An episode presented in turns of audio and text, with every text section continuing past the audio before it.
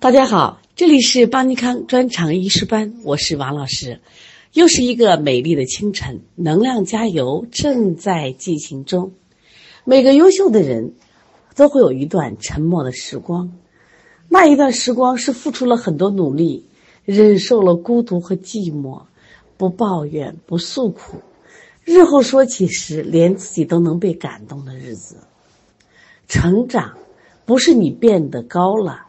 变得壮了，只是你的心变得能承受更多了，胸怀变得更宽广了，你的肩膀有资格挑起更多的担子了。希望我们每个人通过努力都能变成自己理想的模样，独挡一方。希望自己能成为中国最好的医生。昨天我们学习了中医学理论体系的主要特点。其中，昨天我们提到了金元四大家，有一个叫朱丹溪的，还知道吗？他是我们滋阴派的一个代表人。朱丹溪又叫朱振亨，他实际上四十三岁才开始学医。他的父亲、大伯还有他的叔叔，都是因为疾病而，呃，缺医少药，有的是因为就是没碰到好的医生，所以他开始发誓来学习。四十三岁学医，却成就了一代名医。其实我们所有的人学医路上一定没有早晚，从现在开始，而且呢也没有年龄大小，因为中医学是一个生活医学，我们都可以学习，都能学得很好。所以希望大家一定要坚持加油，成为中国最好的医生。昨天我们学习了中医学理论体系的主要特点，其实就两观点，一个叫整体观，一个叫辨证论治。也就是说，你把整个。呃，中医书学完，也就是两个观点，但是我们要知道，那什么是整体观，什么是辨证论治？整体观它包括的意义有哪些呢？首先，人是一个有机的整体，那么这个整体首先是我们生理功能的有机整体，就表现在五脏的一体观、形成的一体观，有些教材还有这个精气神一体观。那么，什么叫五脏一体观？我人体就是以五五脏为中心，其实你去延伸，我们是不是还有六腑？对，我们还有形体，筋脉皮肉骨，这属于我们的形体。我们还有官窍，目舌口鼻耳前阴后阴。我们这么多这么多的组织和脏器，关于人与自然环境的统一性，这个我们其实都能明白，就是天人一体观。也就是说，自然界的变化其实对我们人体。在治理、治疗还有这个养生都有这个指导意义，也事实也是一样。你看，我们生活在不同的地方，它得病的这个方向也有所改变。比如说，你像东北，它特别寒冷，那么它寒性病就特别多；你到广州，它一定是湿热病就会比较多。好，我们再来说一下人与环境的统一性。实际上，就我们讲了一个话。就是政治经济，包括你家的人际关系、婚姻关系，都会对人体有各种各样的影响，那么也会导致你的疾病的产生。同样，那我们社会环境与疾病的防治也有很大的关系。那好的环境让我们身心快乐，那我们自然身体健康。最后形成了以五脏为中心，六腑、形体、官窍，它们通过经络系统的联络作用。其实构成了我们五个生理系统，哪五个生理系统？心的生理系统、肝的生理系统、脾的生理系统、肺肾的五个生理系统。那这五个生理系统不光有心呀，你比如说心，它可能还会有小肠，然后它对应的是脉和舌。你像肝，不光有肝，它还有胆、筋、目；脾不光有脾，它还有胃、肉、口。我们常说脾主这个肌肉嘛。另外，肺除了肺以外，它还有大肠，还有脾，皮肤也归肺管。鼻、肾系统除了这个肾、膀胱，像我们身体的骨呀、二耳朵呀，以及二阴呢，都属于肾系统。那么形神一体观呢，一定记住，也就是说，人实际上形体和精神是合二为一的。你看我们小朋友的有没有情志？有啊。过去讲小孩没情志，你看现在小孩老是不开心。上了幼儿园为什么老生病？首先不开心呀，幼儿园的不开心是一个陌生的环境，他需要适应。第二个，现在幼儿园的管理是写木头人管理，不许动，不许动。你试试，你在幼幼儿园待一天，你不让你坐着不动，你太难受了。而且老师上厕所啊，你要举手，喝水要举手。胆小的孩子，他可能一天都喝不上水，要憋尿，所以他又对幼儿园的一定是排斥的，排斥的。所以当这种身体发生问题的时候，他的就是情绪出现问题的时候，身体就会出现问题。是这，在辩证论治这块呢，我们需要了解三个概念：一个是症，一个是症病，一个症是病字头的症，一个是言字旁的症，这个要区别。你看昨天下午呢，我们开了一堂课，就专门讲这个技能考试。技能考试的最后一道题，它实际上就是一个给你一个案例，然后让你先辨病，再呃辩证，然后进行这分析，最后得出治则，给出方剂来。你看整个治病的过程吧。那么症状的症就是病字头，它什么意思？你今天早上一起来，呀，我觉得我打喷嚏、流鼻涕，是不是感觉不舒服，甚至有腹胀，这些都是病字的症状。然后你到医院去了，医生根据他所掌握的中医的四诊的知识，辨病是：哎，你是感冒，然后呢，你属于风寒感冒型，这属于症，风寒感冒，这是言字旁的症。然后他会给你开出治则，治则是什么？疏风解表啊，散寒，是不是？咱们经常给孩子们是不是也这样开的？好了，这叫治则。然后你是配穴的，中医大夫的话，他就给他开方剂了。所以你必须把这个症症病的区别要搞清楚啊！昨天有人说没听懂，没听懂，我再讲一遍啊。那什么是医病同治呢？我们的病名不一样。我们昨天呃讲了一个病叫什么？就是胃下垂、子宫下垂。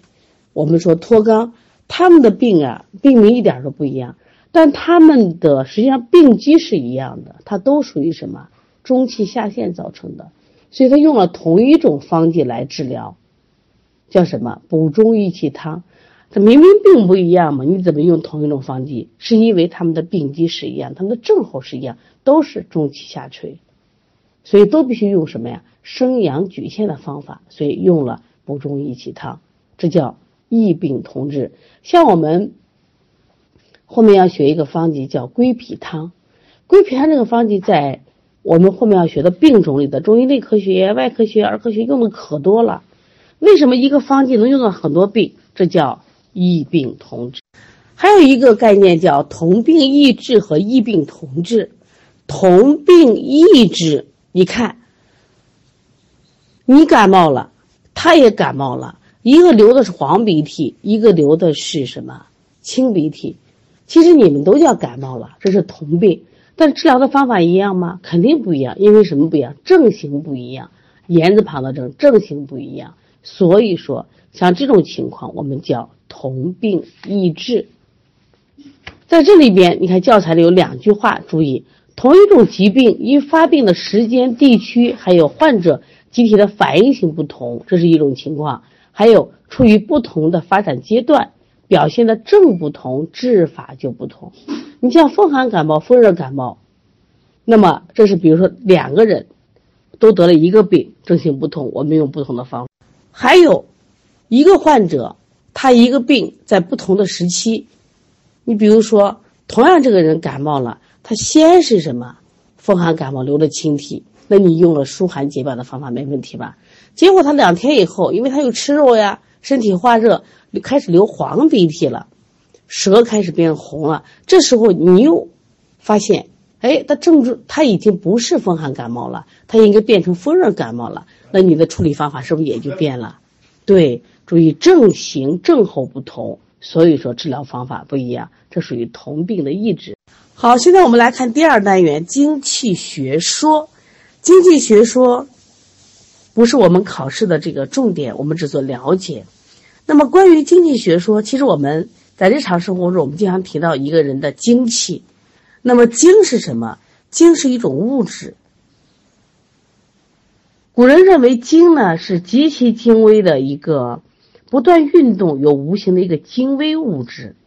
那么气是什么？其实气也是一种细碎精粹的物质，但是就这个气是构成世界上万物的原始物质，而且呢，气是无形生有形。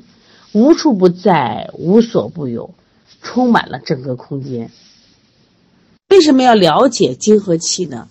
古代一家认为呀，宇宙中的一切事物，它都是由精气构成，万物的发生、发展、演变，都是精气自身运动的结果。精气是构成天地万物，包括我们人所共同的原始物质，所以我们必须了解，对我们在预防疾病和治疗疾病有指导意义。这里要知道一点，就是精气的运动变化，它有一个基本形式，这两个词要记住。对，升降与出入，记住啊，升降与出入。说这可能有可能就出了一个考点啊，就这个整整章节它不是重点，但这一句话会考精气运动的基本形式，升降与出入。那么精气是天地万物的中介，天地精气就化生为人。所以你看，教材里有提醒的一句话：精气是够，精气是天地万物的中介，知道就行了啊！只需要记住精气运动的基本形式：升降与出入。好，现在我们来看一下单元测试题啊，后面有这个三道小题。经首见的著作是什么？《吕氏春秋》《论衡》《管子》《淮南子》《道德经》。对，是《管子》。天地万物相互联系的中介是。天气、地气、精气、阴阳、阳气是 C 精气，构成宇宙本源的是什么？天气、精气、阳气、阴气、地气，对，是精气。这一章知道就行啊，不要去钻牛角尖儿，就这么点知识，因为考点很少啊。现在我们看一下第三单元阴阳学说这一章节是非常重要的一章节啊，考题很多，而且在后面的学习中，阴阳知识的就是运用特别多。这绝对是个重点，呃，单元啊，一定要下功夫学习。我们都看过一个太极图，实际上这个太极图呢，它就是这个以黑白两个鱼纹形组成的一个圆形图案，它就就是形象化的表示出了阴阳的交感、对立、互根、消长、转化的关系，这都是阴阳学说所要讲的内容。将来我们就要讲阴阳的关系嘛，阴阳有交感、对立、互根、消长、转化，所以你可以在你的教材上画这样一个阴阳太极图啊。还有就是我们都知道这个《周易》，《周易》里面用了个符号，两个短杠和一个长杠来表示阴阳，而且提出了一个阴一阴一阳谓之道的这样的一个命题。我们简单的分上午和下午，这样分的话。那就是上午为阳，下午为阴，但是实际上我们这个阴阳它是在逐渐的增加，逐渐的减少。你比如早上的太阳逐渐的升起，升到中午是最热的，说是阳中之阳。那到了下午呢，其实太阳还挂在天上，但是它这个太阳的力量逐渐减弱，你发现就变成夕阳了，所以它阴气上升，叫阳中之阴。然后到了夜傍晚的前半夜，我们一般指的是下午六点到晚上的这个就十二点，这个时候太阳已经落山了，阴气越来越重。你也自己能发现，到了就十一二点的时候，哎呀，好冷好冷，是不是？对我们称为阴中之阴。到了后半夜，从十二点到六点钟，我们可能在睡梦中，但是爬这个爬山看日出的人，他知道，哎，到了。四五点钟的时候，太阳开始出来了，所以后半夜为阴中之阴。我们来看一下阴阳的含义。阴阳的含义两个意思。我们看教材，阴阳是对自然界相互关联的某些事物和现象对立双方属性的概括。第一个观点是不是对立的呢？就它既可以表示两个事物相互对立，第二个呢，可以在一个事物也存在着相互对的两个面。注意这也需要记住啊，一个是两个事物是相互对立的，那第二个就是某一个事物之间也会存在着相互对立的两个方面，这是阴阳的含义所在啊。关于对阴阳的认识呢，我们可以发散很多的思维。以天地而言，天为阳，地为阴，因为天地轻轻在上，它属于阳；地气重浊在下，属于阴。其实如果这样的话，那我们上半身就属于阳，下半身就属于阴。以水火而言，则水是为阴，火为阳。为什么？水性寒而润下，故为阴；火性热而炎上，故属阳。其实我们在日常的这个学习中，我们经常说，这个在地面上跑的，在天上飞的动物，那它属阳。比如说鸽子肉，它都是属阳的。那我们在水里游的，像鱼虾，它就属于阴的。你看，还有以动静而言，静者为阴，动者为阳。那跑的时候为阳，坐的时候为阴。你的性格如果是活泼热情为阳，那你这个人冷漠啊安静就为阴。其实就阴阳两个字是个哲学名词，我们觉得不好理解。但是，如果在自然界的具体事物里边，我们处处能看到阴阳。来，我们一起说一下：以天地而言，天为阳，地为阴，明白了吧？以人为而言，则男为阳，女为阴。以气血而言，则气为阳，血为阴，阴阳一下子是不是具体化了？如果按季节来说，我们说太阳为阳，这月亮为阴；夏天为阳，冬天为阴；火为阳，水为阴。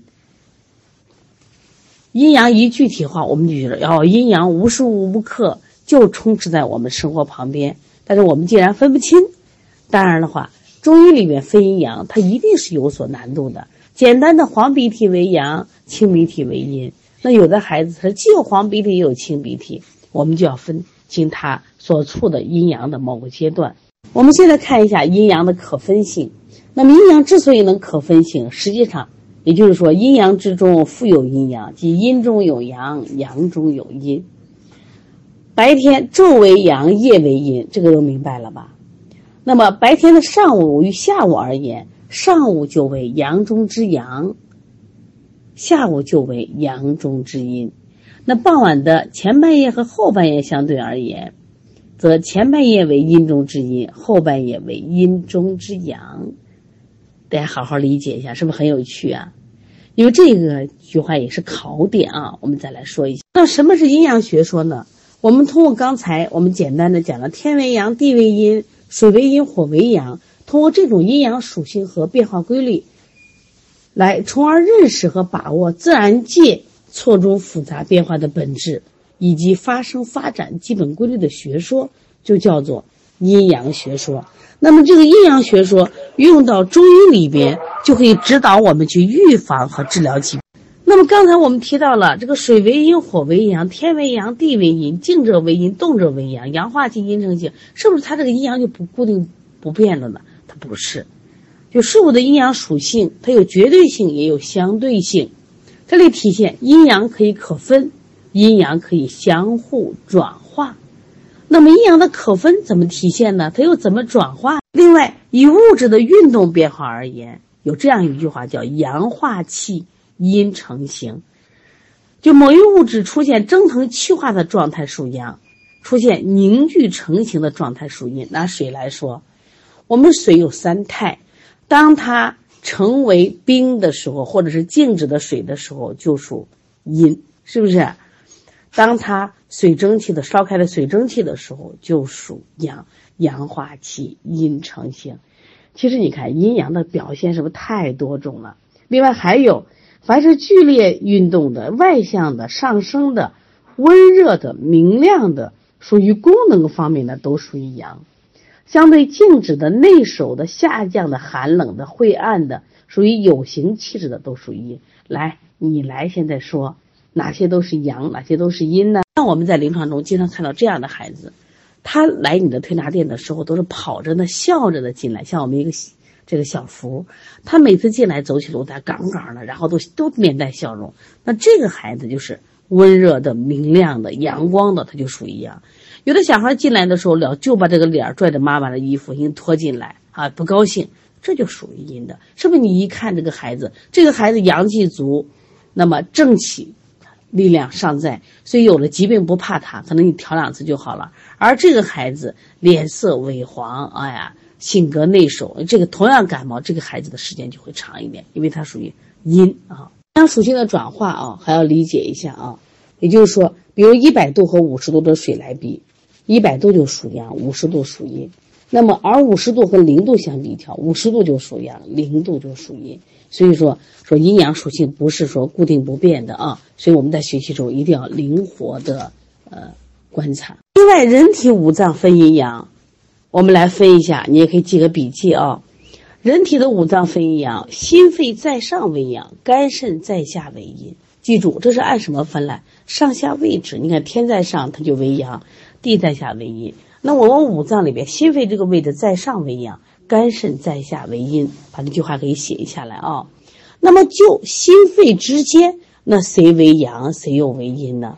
这就按功能来说了，心为阳中之阳，肺为阳中之阴。注意，你把这个记下来啊。那我们刚刚说肝肾在下是不是都为阴？那肝与肾之间来比，肾为阴中之阴，肝为阴中之阳，这就是按功能有分了。所以它这种分法有很多种的这个归类标准，这你只需记住，你不要去干什么。我听不懂，我没我要理解。这个就是古人是，你看按上下来分，按功能来分。我们六腑和五脏来分，六腑是主动的，它是传泄水谷就属阳；五脏呢主藏体内的精气，它就属阴。那其实还有分，说六腑和我们的四肢来比较呢，就六腑在内它就属阴，四肢在外就是阳。你看，在内为阴，在外为阳。还有比如说，就拿自己来说。你在家里是个乖乖女，那你就属阴；你到单位里头当男子汉来用，就为阳。所以它这个阴阳，它一定是有这个相对性的啊。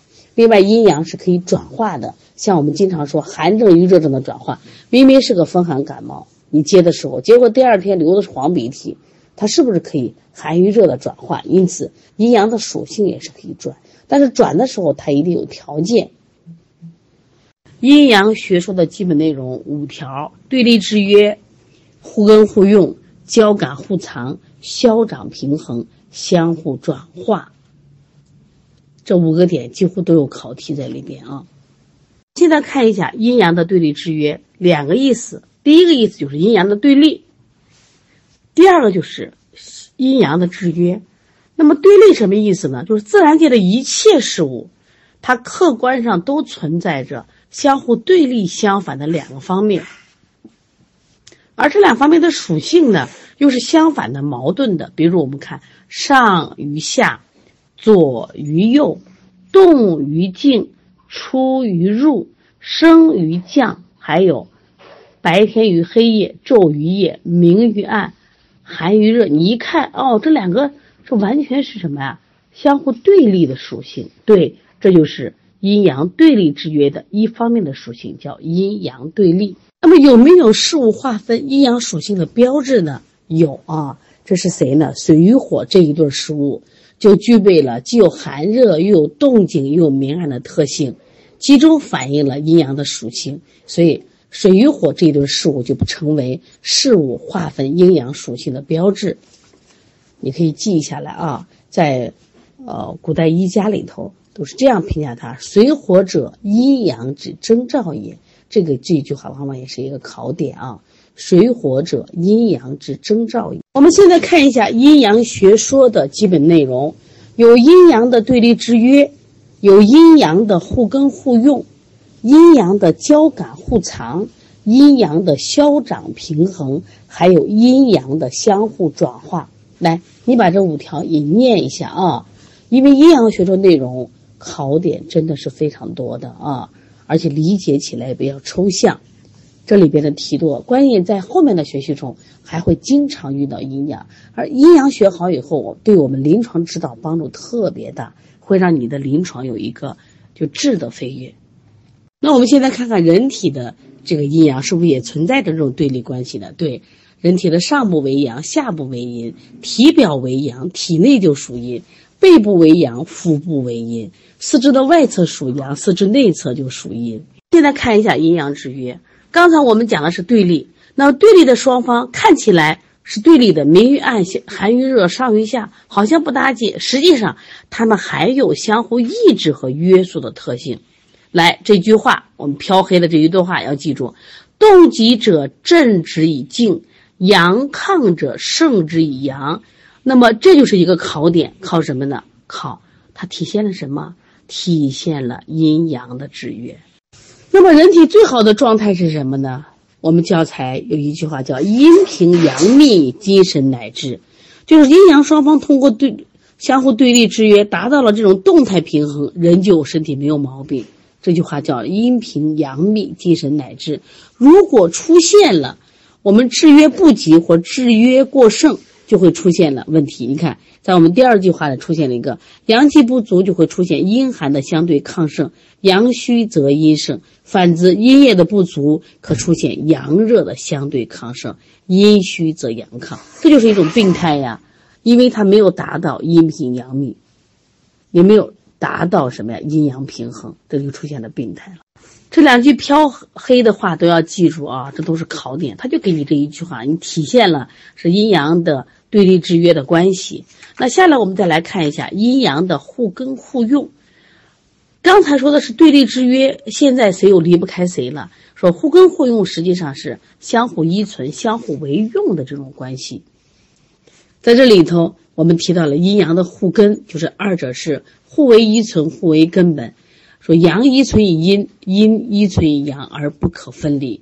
阳是依赖于阴而存在，阴也依赖于阳而存在。如果出现这句话，你要能判断，就是孤阴不生，独阳不长，或者是阴阳离绝，精气乃绝，实际上就体现了阴阳的互根关系。阴阳对立制约的意义，就是防止阴阳的。任何一方不至于抗生危害，来维持阴阳之间的协调平衡。那简单的说，就是阴可以制约阳，阳能制约阴。所以我们教材里边刚才这句话一定要理解：动极者镇之以静，阴亢者胜之以阳，就是用阴阳来制约它，达到阴阳的平衡。除了阴阳互根，我们现在看一下阴阳的互用关系。阴阳的互用就是除了它谁也离不开谁，其实还有一层关系，相互滋生。相互促进、相互助长的这种关系，我们在这个《黄帝内经·素问》里有这样一句话：“阴在内，阳之首也；阳在外，阴之始也。”也就说明两个关系呢，就是相互滋生、促进和助长。那这段话也要记下来啊。那这些话都是考点，他考试的时候就把这句话拿出来，体现了这个制约关系还是互根互用的关系。注意，阴在内，阳之首也。阳在外，阴之实也。它体现的是阴阳互用的关系啊。我们教材里还有一句话也画下来：阳气根于阴，阴气根于阳。无阴则阳无以生，无阳则阴无以化。也体现的是阴阳的互根互用。你看，我们气气血啊，它俩什么关系？单独的气，单独的血，但是它俩在人体里边一定是互根互用的关系。谁也离不开谁啊！我给你这样一道题：是老年人昼不惊，夜不明，白天精神不好，晚上又睡不着，体现了阴阳的什么关系呢？其实体现的就是阴阳的互根互用的这个关系，它这个关系就出现了问题的，就是不平和了、失调了，才会导致白天不精神，晚上睡不着。那正常人应该是晚上睡得好，白天精气足啊。好，那今天我们就说到这里。大家一定要把阴阳的对立、制约以及互根互用好好了解，因为确实比较抽象。将来我们的视频课也会详细把这一段啊教给大家。那么今天呢，我们先把这些重点的话一定要多读上几遍，因为这些都是考点啊，几乎每年都会把这些话拿出来作为考试的呃题出现。